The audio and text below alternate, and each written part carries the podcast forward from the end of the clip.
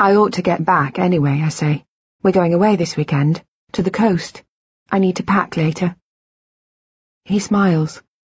Goodbye, Christine, he says. He turns to leave, but then looks back at me. Your journal has my numbers written in it, he says. At the front. Call me if you'd like to see me again. To carry on with your treatment, I mean. Okay? If, I say. I remember my journal, the appointments that we had penciled in between now and the end of the year. I thought we had more sessions booked. You'll understand when you read your book, he says. It will all make sense, I promise. Okay, I say. I realize I trust him, and I'm glad.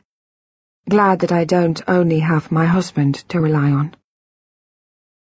It's up to you, Christine. Call me whenever you like. I will, I say. And then he waves and gets into his car and checking over his shoulder, he pulls out into the road and is gone. I make a cup of coffee and carry it into the living room.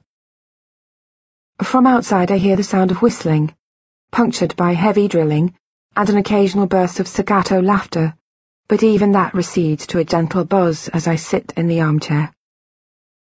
The sun shines weakly through the net curtains and I feel its dull warmth on my arms and thighs. I take the journal out of my bag. I feel nervous. I do not know what this book will contain. What shocks and surprises. What mysteries. I see the scrapbook on the coffee table.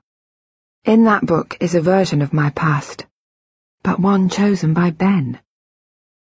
Does the book I hold contain another? I open it. The first page is unlined. I have written my name in black ink across its centre. Christine Lucas. It's a wonder I haven't written private beneath it or keep out. Something has been added. Something unexpected. Terrifying. More terrifying than anything else I have seen today. There, beneath my name, in blue ink and capital letters, are three words. Don't trust Ben. There is nothing I can do but turn the page.